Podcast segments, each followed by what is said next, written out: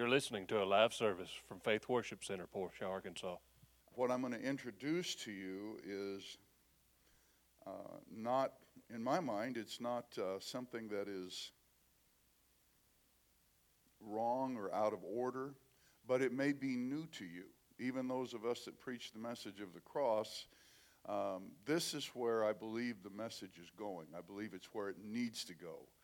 Uh, and we'll talk about that as we go. So, invariably, there's going to be questions as you go forward.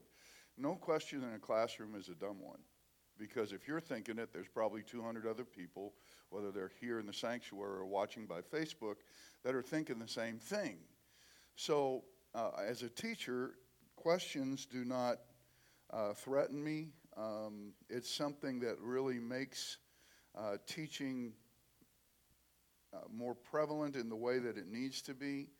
And the problem that we have with an audience outside of the church and something that is being recorded, uh, if you will, for later time, is that we won't always hear your questions. So we have uh, stationed in the sanctuary, we have guys that'll be runners.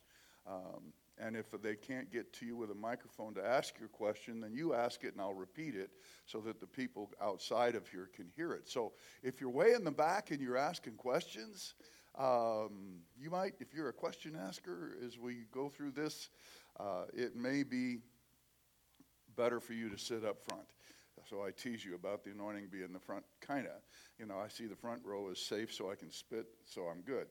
Um, but we're, we're here this morning to study the law of Christ. And for most of you, that's a term that you haven't heard. That's a, because the, the phrase itself is only given once by the Apostle Paul in Galatians 6 and 2. Uh, and so you can open up your Bibles there, Galatians 6 and 2. And there's a similar phrase. It is not the exact same one in the Greek. There's a similar phrase in 1 Corinthians 9 and verses 20 or 19 through 23. And we'll study that passage today too.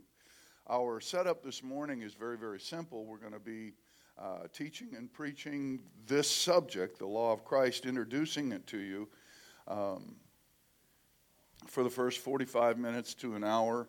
Uh, and then we will take a break over in the over in the um, fellowship hall. I saw boxes and boxes of donuts. So um, I don't know what else they've got over there, but uh, when I break, I probably will race out the door and beat you there. But when we break, we'll break for five or ten minutes. It's got to be quick. It's a restroom break. Sitting too long doesn't allow us to grasp a hold, keep, keep our minds active. So we'll take a break and then we'll come back uh, after the break, whatever time that is, and we will uh, finish up by 12. Now, this subject, I won't be able to exhaust it by 12 o'clock. I promise you. It's the more that I study it, the more I look at it, the more it begins to open up. And it's something, like I said, that needs to be added. So we're going to go as far as we can today uh, with this particular subject, the law of Christ. And then we will um, attend to some other things that I'll talk about tonight and tomorrow that will tie this all together. This weekend, I have uh, I've, I've sought the Lord for every service that I do all summer, but I've been very excited to do this with you this morning because I think this church is ready for it, and I think that the body of Christ needs it. Amen? All right, very good. Open your Bibles then, if you would, Galatians 6 and 2. Just one verse, and we'll start and then we'll pray. Galatians 6 uh, and 2. And that verse is by, written by the Apostle Paul. And there the Apostle Paul says, Bear ye one another's burdens, and so fulfill, you see it? So fulfill what? The law of Christ. And so it's here that we take the text. Um, keep your finger in Galatians 6 and 2. We're coming back to it. But go back to 1 Corinthians 9. 19 through 23. And uh, 1 Corinthians 9. Now, the term here in the Greek is not the same, and I will speak some of the terms as we go through this, probably in the Greek, not to confuse you, but just to show you that they are different writings in the Greek, however, translated um, a variety of ways. 1 Corinthians 9 19 through 23. Paul, Paul says in verse 19, For though I be free from all men. Now, take note that this is Paul saying, I'm free from religion. I'm free from the Mosaic law. I'm free from dominion of what anyone else thinks of me. I'm free. I have liberty. See, the subject of liberty is broached. Yet have I made myself servant unto all. Isn't that Christianity? To be a servant? That I might gain the more. So he's talking about his liberty to be what he needs to be so that he can talk to people about Christ. And unto the Jews I became as a Jew that I might gain the Jews. To them that are under the law, and there were proselytes as well as Jews that were under the Mosaic law, and that's what he's speaking about. As under the law, why, Paul? That I might gain them that are under the law. Then he says, To them that are without law, and this would be the whole world of Gentiles. They don't have the Mosaic law. As without law. And then he says this, and here's where we look at our clauses, our phrases. Being not without law to God, but under the law to Christ. And that terminology, being not without law to God, but under the law to Christ, is where we find the second use of the idea of Christ's law or law of Christ or law to Christ, and we'll talk about it. That I might gain them that are without the law. Verse 22 To the weak became I as weak, that I might gain the weak. I am made all, all things to all men, that I might by all means save some. And this I do for the gospel's sakes, that I might be partaker thereof with you. These are the two passages that deal with the term the law of Christ. The clear, concise Greek ha namas to Christo is in Galatians 6 and 2. So we're going to go back there. And today we're going to talk about what is it? If Paul says he's under it, then maybe we ought to figure out what it is. If Paul says he's responsible to Christ's law, then we need to look at what it might be. Because if Paul feels that he's not responsible to other men, he doesn't have to be what other men say he has to be. He's free from that. He's free from religion. He's free from the Mosaic law. But yet he is bound to a high moral ethic. He's not without uh, responsibility. It's not what most people think that it should be. Paul's not in subjection to a denominational structure or law. He says, I'm not, I'm free from that. Thank God. And when I'm with Jews, I, I don't pretend to be a Jew. I don't get all dressed up and do what they do. But because I know what they believe, I'm careful not to violate. You know, I'm not going to, even though I'm free, when I'm ministering to Jews, I'm going to leave my ham sandwich at home. John Rosenstern, who is a physical Jew, always makes the joke what's the greatest Jewish dilemma? Free ham. Um, so when I'm with a Jew, I'm not, I know what they're like. It would be like me being asked to go minister to a Church of Christ congregation and insisting that I play the piano and guitar for my ministry. Well, they don't believe in instruments. So if they give me the opportunity to do what I'm doing this morning, I'm just going there and do what I do this morning. I'm not going to insist on my liberty. You see. So he doesn't violate. And then he says, if, if those that think that the Mosaic law is still the covenant they're under, I'll sit down with them. I know what they're thinking. I'm not going to violate my own conscience, but at the same time, I'm not going to push what I know about my freedom upon them so that I might have the opportunity to introduce them to Christ. If I can get them to Christ, then we can introduce them to freedom. He says, when I go to the Gentiles, I'm not worried about what I eat. But it's interesting that he says, I'm, I'm, not, gonna, I'm not going to be outlaw to God, but I am in lawed to Christ. I'm subject to Christ.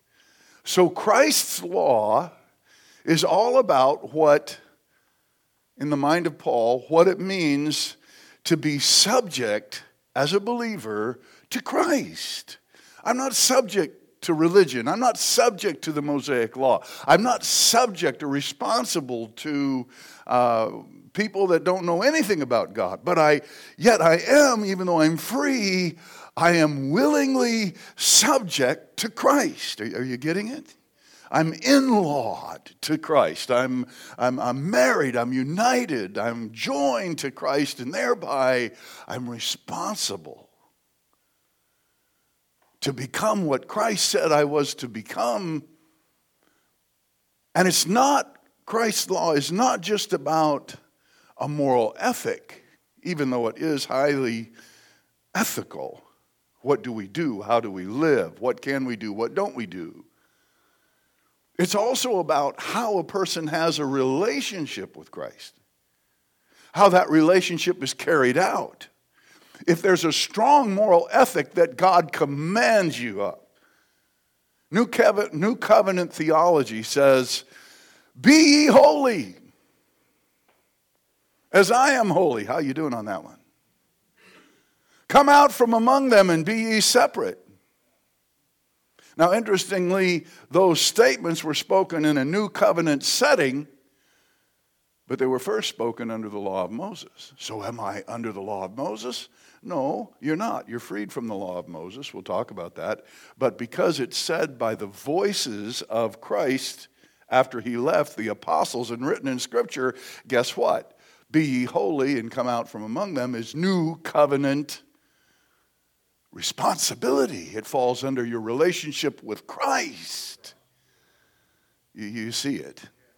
But your relationship with Christ, as we found in the message of the cross, is not a list of do's and don'ts.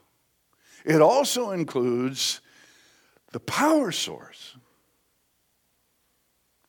Because if you know what you're supposed to become, and you know what God's word says to the new covenant believer, you know what you're ethically, morally bound to, the problem of it is, even in the new covenant, you and yourself do not have the power to accomplish it. So Christ's law is not just the listing of the higher moral ethic, the highest moral code, which was given to us by Christ as he examples the highest revelation of God's holiness that you ever saw. And now I'm bound to him. But he also, under the umbrella of Christ's law, provides us with a way by which we are to perform the highest moral ethic. He doesn't leave us powerless. So Christ's law is the ethic. And, and, and then the greatest motivator is included as well. Love is the greatest motivator that you can have. When you love somebody, don't look at her right now, guys, but I mean, when you really love her, it doesn't matter what it takes. It, you, it, because love is a great motivator. You'll do what you can. But the problem is that love that you have is limited in its scope. Oh, yeah. Your love is extended until dinner isn't what you want your gift. And incidentally, that's my little jar, not me. That your gift uh, didn't do for you. Your treasure didn't do for you. And that's the inside joke. Some of you get it. And so you're, uh, see, that's, that's humanity. You don't have the power to love like Christ loved. Even after being born again, filled with the Holy Ghost, you don't have the power source, but you have access to the power source. You can become that if you understand the precept of Christ's law. So love is a motivator, but love in itself is not a power source because love has to be built into you by the power source. Love is a fruit of the Spirit. So the power source has to be, whew, you're getting me confused already. You have to know, let let me, let me, let me just simplify everything I just said. Bear ye one another's burdens and so fulfill the love of Christ. My good friend Curtis Hutchinson, when he learned the message of the cross, and he's one of those preachers that is stronger than anybody I know that says we must preach the cross. Any preaching outside of the cross is just not worth hearing. And I stand with Curtis. But he said, when I was in uh, first a Christian, they told me what to do moral ethic, responsibility, how I should perform. But no one told me how to do the what to do. They just said, do it. If you really love God, and you know what? Every born again believer loves God. It's part of the new covenant equation, it's part of regeneration. A new creation loves Christ. But that motivation is not strong enough without the power source. So there are three great laws that I'm teaching this weekend that all really fall under the umbrella of the new covenant, but they are Christ's law. It's not just what to do, but it's also how to do the what to do. Last night we talked about the law of faith. And everything is built on that foundation. That's why I preached it. Some of you probably got bored. I'm sorry, but I'm not sorry because you needed to be reinforced in the foundation of faith in Christ and Him crucified. That's the foundation. Then you have to understand the power source, which is the law of the Spirit of life in Christ Jesus. That's the second great law. And we're going to talk about that tonight and a little bit today. But if we understand the law of faith, and it's our foundation, and we understand the power source of Christianity, then we also have to take a look at Christ's law, which is the umbrella statement that covers both our ethic and how we arrive at it, both our, our living holy and how we arrive at it. Amen? So I'm telling you, as a message of the cross preacher, that just knowing the message of the cross is important, but it should take us somewhere. It should produce something. And the high moral ethic preached by Christ, exhibited by Christ and his apostles, is impossible for us to achieve on our own. We're motivated by love to do it for God and do it for others, but our love is incomplete unless we know the power source that provides us with the fruit of the spirit of love and brings us there. So all that are you are you following me a little bit? So the law of the law of Christ is this huge umbrella and underneath it sits all the principles and ethics and processes of being a Christian. It is Christ's law. You are under Christ's law you have to be responsible to Christ's law. Amen? Amen? Okay, I told you you'd be thinking. That's good. I hope you're not sleeping, but uh, let's pray. Father, we thank you for today. Lord, we pray that you would guide us now so that we can make these statements simple and help people into understanding what it is that needs to be embraced by the believer. Give us wisdom and let us have the leading and the guiding of the Spirit. In Jesus' name we pray it. Amen and amen. Bear ye one another's burdens. Let's deal first of all with the passage in Galatians. In Galatians chapter 6, he says, Bear ye one another's burdens. Those burdens, the word itself is a heavy, oppressive weight that one can't bear up under. It, it can be an emotional weight, it could be a physical weight, but it is so strong that it beats the person down. and they find themselves, as a result of their circumstances and their situation, find it impossible to rise up off the ground. The best example of this is Christ himself, after he was arrested and, of course, went on trial and was beaten, flogged within an inch of his life, if you will. He was told to take the cross beam, not the entire cross, but the cross beam. That was the Roman process. Put it on his shoulders and carry it up the hill to Golgotha. That was a heavy, oppressive burden. His physical body was so depleted, and his spirit man so hit hard by the powers of darkness. I mean, this was the night he prayed so hard that great drops of sweat, like blood, dropped from his head. So the spiritual strain and the physical strain was so big that by the time it came to walk up towards this place called Calvary, to walk through the streets, the weight of that crossbeam was so strong that it just put him down. And so the Roman soldiers grabbed Simon of Cyrene and said, Okay, you pick up that cross for him. You, you pick it up and walk with him so that we can get him to the place of crucifixion.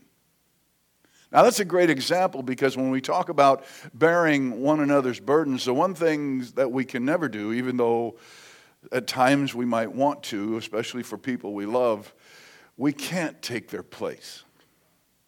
You can't live out this life for them. So if life has dealt them a blow, whether it's physical or spiritual, you, you can't take their place. You're going to have times when you're going to need some help.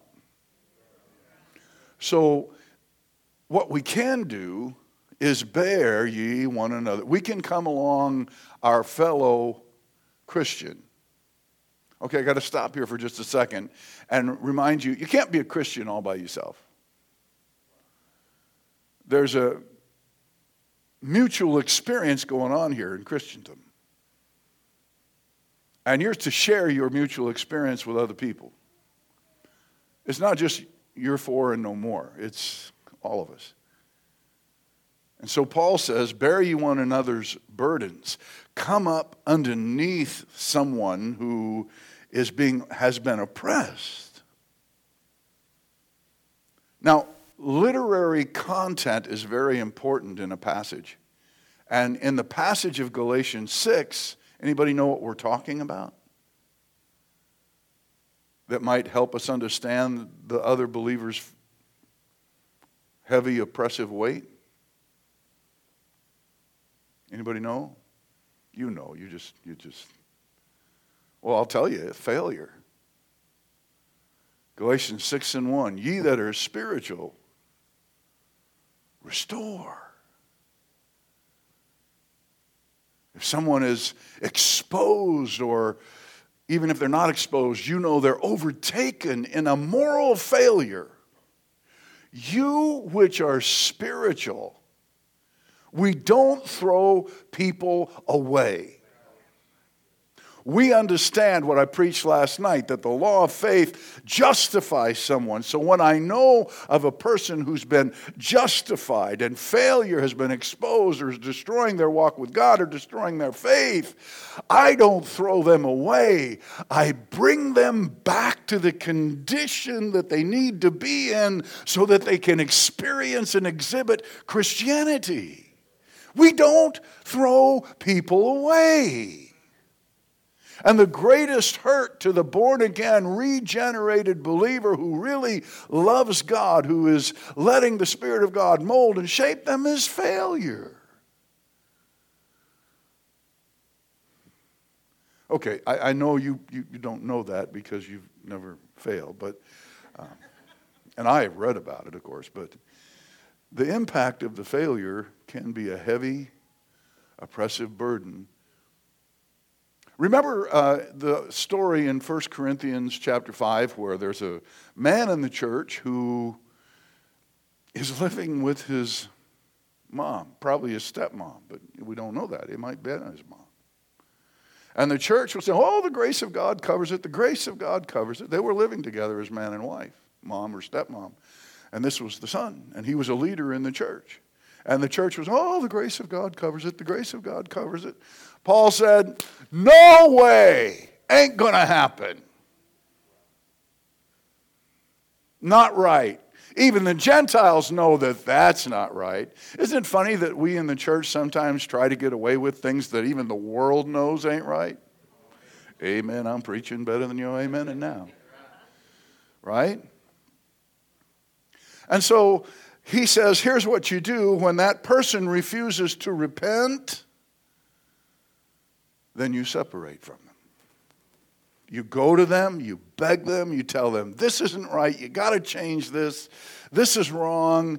You can't just say the grace of God covers it. We need you to leave this. You can't just live with somebody. It's not the Bible way.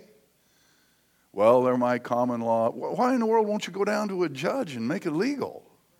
What's wrong with that? Well, I don't. It's your appearance. It's avoid all appearance of evil. The Bible says that's enough. Figure it out. We get married. We don't live together. Amen.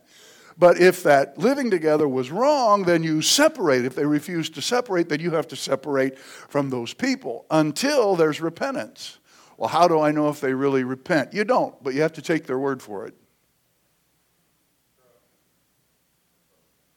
You mean I have to take their word for it? Yeah. Christ said if somebody sins against you seven times a day, Ah, Brother Warren, can I see what's in your wallet? No. Come on, I won't take anything out of it. Okay. And I give them my wallet, and they take everything out of it and go down the store, spend all my money, rip off my credit cards, and build my debt up, and then come back and say, I'm sorry, and an hour later say, Can I have your wallet? Seven times in one day? Well, if I'm stupid enough to give him the wallet the second time and the third time up to the seventh time, I guess I deserve it. But if he was to offend me seven times in one day, I don't have a choice but to forgive. Because Christ has taken all my stupidity and all my wrong action and has forgiven me. And I have to extend to others what Christ has extended to me. No choice. But the issue in 1 Corinthians is then seemingly resolved in 2 Corinthians when the man comes back and says, I'm sorry.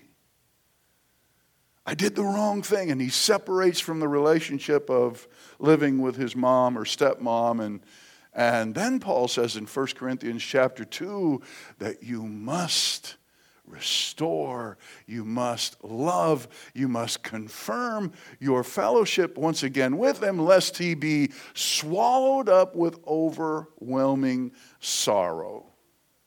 You remember that? Overwhelming sorrow from failure is an excessive, heavy burden that's too hard to bear. We are told when people fail, that we are to come underneath them to help them take that cross that has the result of whatever they did. I can't take their place. They're going to have to die to sin. They're going to have to die to self. They're traveling towards a place where they're going to die. I can't die for them, but I can take the crossbeam for them and help them to the place where they can die to self so Christ in them can live. You see it? So, restoration is not an acceptance of evil, it's getting that person to where they can become an active participant in the revelations of Christ in the new covenant, where we help each other. We get through this. Bear ye one another's burdens. Now, once again, content is very important in Scripture. There are no chapters and verses in Paul's original letter. And if we back up a little bit before uh, this exercise on how we treat people that fail in Galatians 6 and 1, we get to the information from Paul that says how not to fail.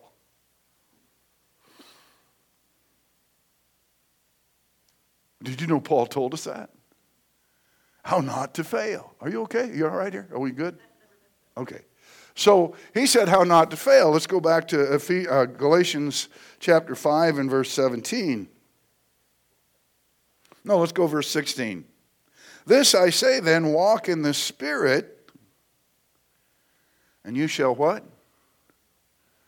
Not fulfill the lust of the flesh. All right, guess what? Every single person in here who's a Christian, you are dealing with on a daily basis the lust of the flesh. Oh, Brother Larson, not me. Well, there you go. See, you're lying. and that's an expression of self protection. You're trying to. Pro- so we all deal with the world, the flesh, and the devil. Knowing the message of the cross does not eliminate this part of your Christian experience. So don't be surprised when your own flesh rises up, or the world pulls at you, or the devil tries to get you off track. Welcome to Christianity. But here we're told that if we walk in the Spirit, we'll not fulfill the lust of the flesh. So then we have to ask the question what's the natural question? I'm sorry? Exactly. How do we do the what to do? Well, the Bible here says that we are to walk in the Spirit.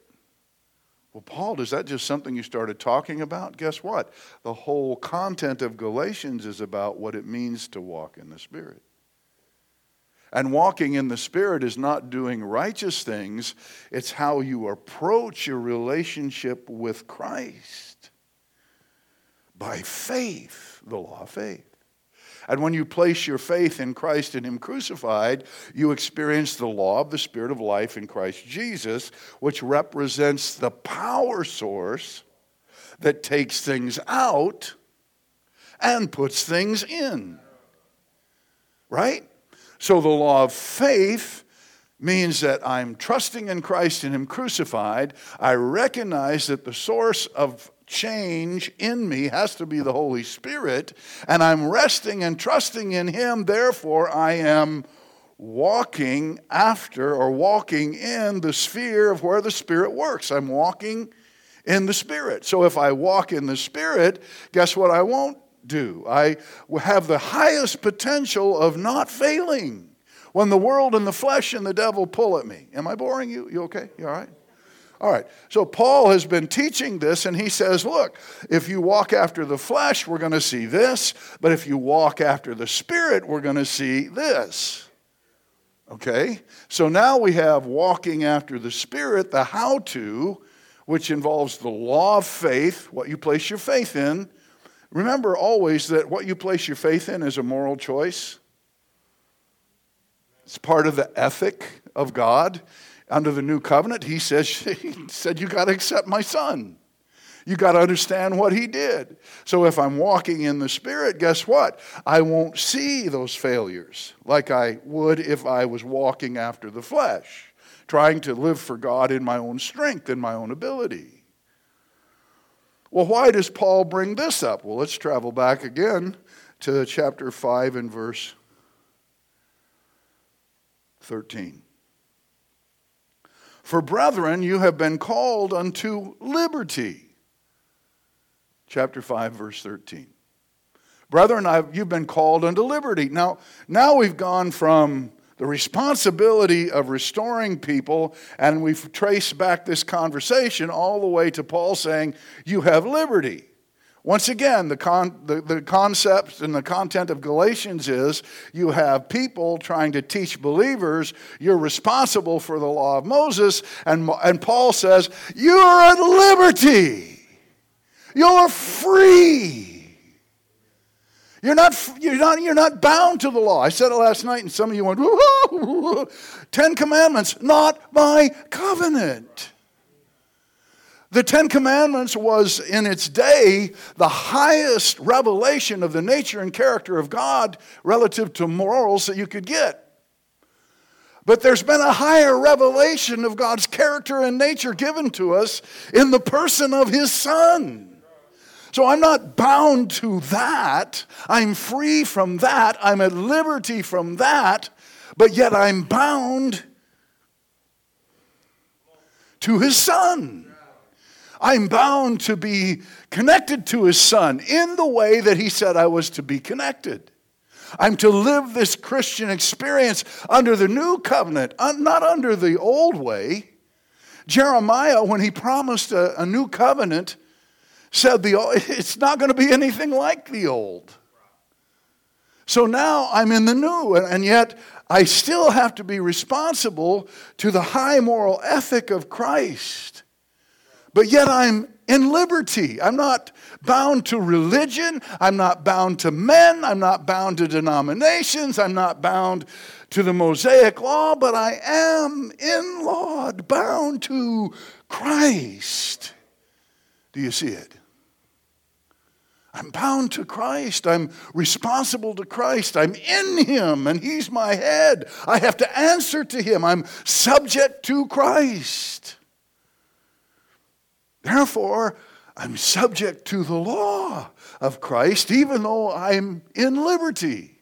Now, what does that liberty do for us? Verse 13 For brethren, you have been called unto liberty, only use not liberty for an occasion to the flesh, okay? So now I'm not under the law of Moses, I'm not under the law of man, but I am subject to Christ. And I'm called in Galatians 6 and 2 to fulfill Christ's law, fulfill the law of Christ. So now, what, what, how, how, do I define that? How do I, how do I look at that? How do I move beyond liberty? And I, I, I, don't, I can't just do anything that I want to, but now watch this by what? Or it's not rocket science, it's just there on the text. But by what? What? But by what? Love. I said to you earlier, love is your motivator. Love is the great motivation. When you come to Christ, loving God becomes natural to you wherever you got saved, you became a new creation. Your spirit and your soul was recreated. Before you got saved,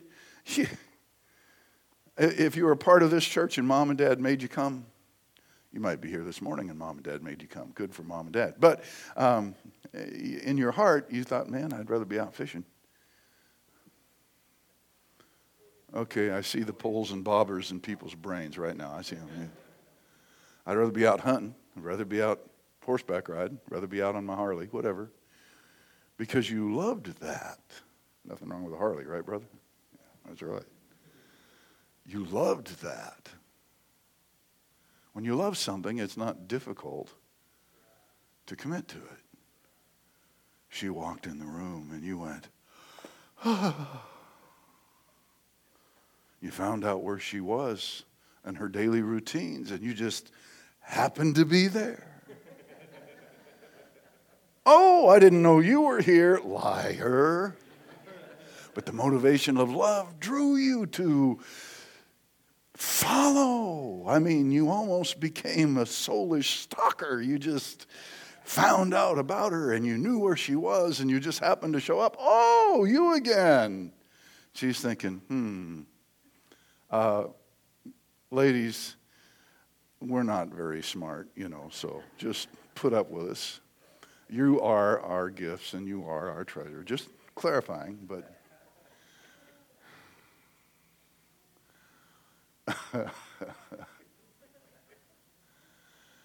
Love is a great motivator.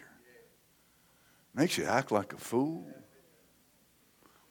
But love in the human being only goes so far. I think that being a parent, I understand the love of God more. You know, raising four children, I, I, I can't tell you the love that I have for all of my children, and you, some of you have had the privilege of knowing all four. Joy in Florida, and now Rachel in Florida, Joseph and Grace.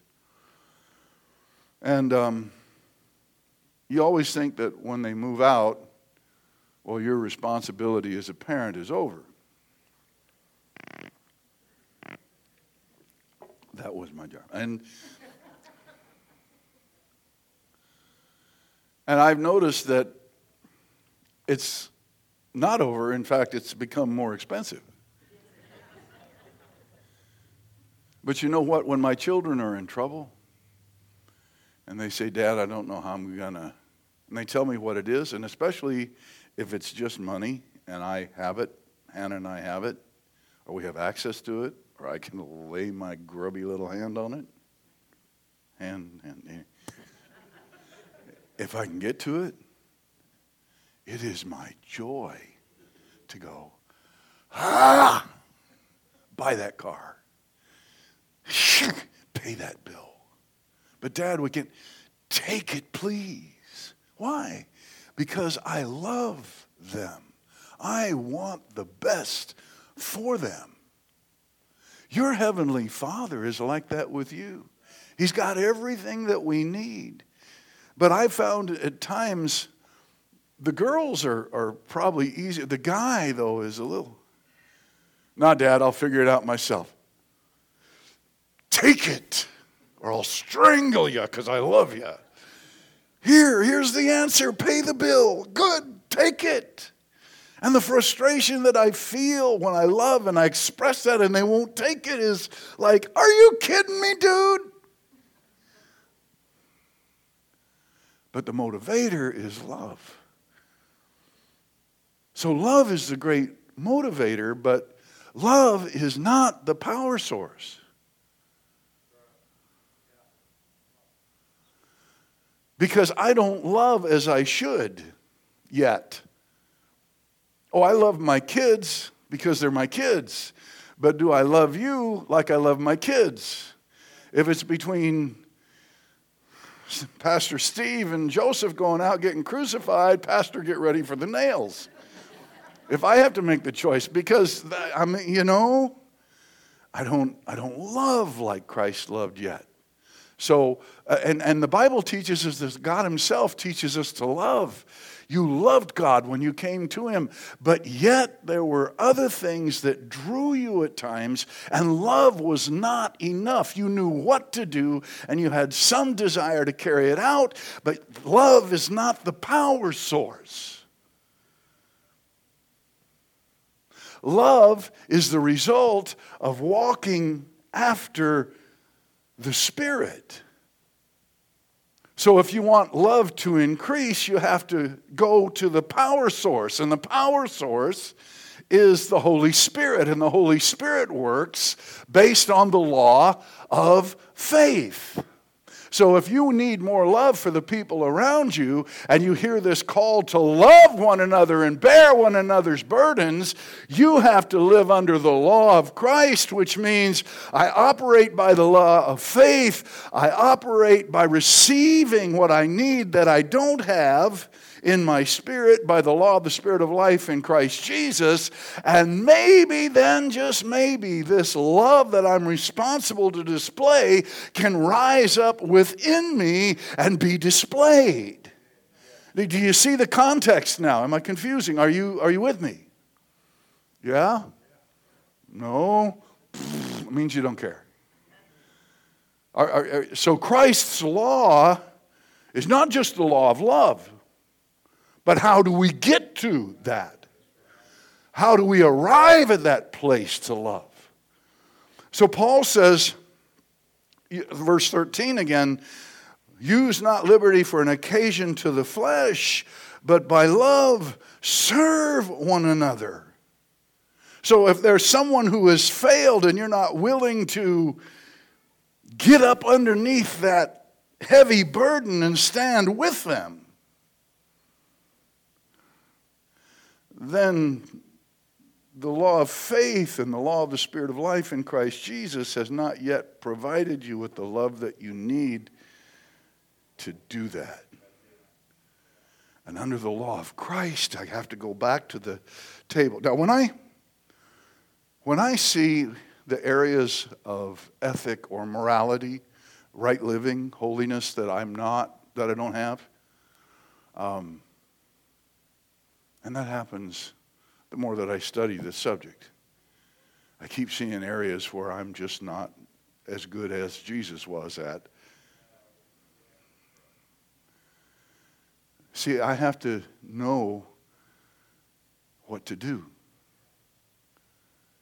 And my answer, and I've applied it, thanks to the message of the cross, is to say, Lord, I can't. You can. Help. I humble myself and I say, Lord, my faith is in you and what you have done. But you have not yet, through the Spirit, developed that height of love in me that I'm required to display. Now, do you see how the law of faith, the law of the Spirit of life in Christ Jesus, ties to the ethic that you and I are required to perform, the, the way we're supposed to live? Are you seeing it? It, it? So if someone comes along and says, do this, you should want to do it. It's not that you don't want to do it, you don't have the power to do it. And when you realize you don't have the power to be what you're supposed to be as a Christian, you can't drum it up, you can't fast it up, you can't make yourself what you're not. You have to be made into it by the power of God.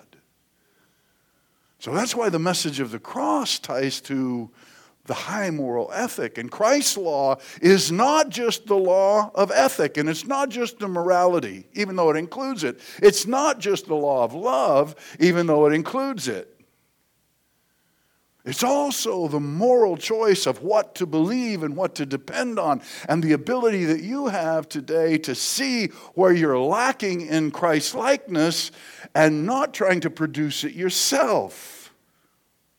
Now, the greatest law, again, is always, the greatest motivator is always the laws of love your love for God and your love for other people. But Christ's law is whatever Christ said. So when you start Matt, walking again through Matthew 5, 6, and 7, where you find the Sermon on the Mount, the moral ethic of Christ, you kind of go, whew. Help me, Jesus. And I, as a preacher, have to tell you what that high moral ethic is. Preachers should stand in pulpits and say, You need to love one another, and you need to love God supremely.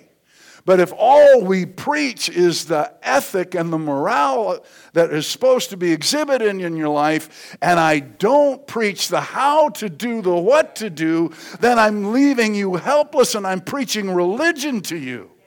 If I tell you it's love, love, love, love, love, that's good because love is the motivator. But you ain't got enough of it, and love is not the power source. The Spirit is the power source that produces the love, and the only way for the Spirit to produce the love that you need is for you to have your faith in Christ and what He's done. Okay? So the message of the cross does not leave you without a moral ethic. It didn't leave Paul without a moral ethic. Do you understand what I mean by that when I say moral ethic? The, the righteousness and holiness that God asks of us is still there. Justification that I preached last night, the law of faith, also keeps you aligned with God while you're getting this straight. And none of us got it straight yet. We're all a work in progress, but justification allows God to keep working in us, even when we bite off a big piece of stupid. Yeah. And even when we discover what we're not. One other thought, real quick, with Galatians 6 and 2. Are you, are you following this thought? Does it make sense to you? All right. So, Galatians 6 and 2, um, verse 14 of Galatians 5 For all the law is fulfilled in one word, even in this, thou shalt love thy neighbor as thyself. Do you put the other people in your church ahead of yourself? Oh. well, then you better learn how to do the what to do and ask God to help you and get a little closer each day by what the message of the cross can bring you. Oh, I know the message of the cross. Oh, I know the message of the cross. Oh, I know the message of the cross. Yeah, the message of the cross places you under the banner of Christ's law, which is not just what to do, but how to do the what to do. See, we've stopped in some cases at just the theology of the message.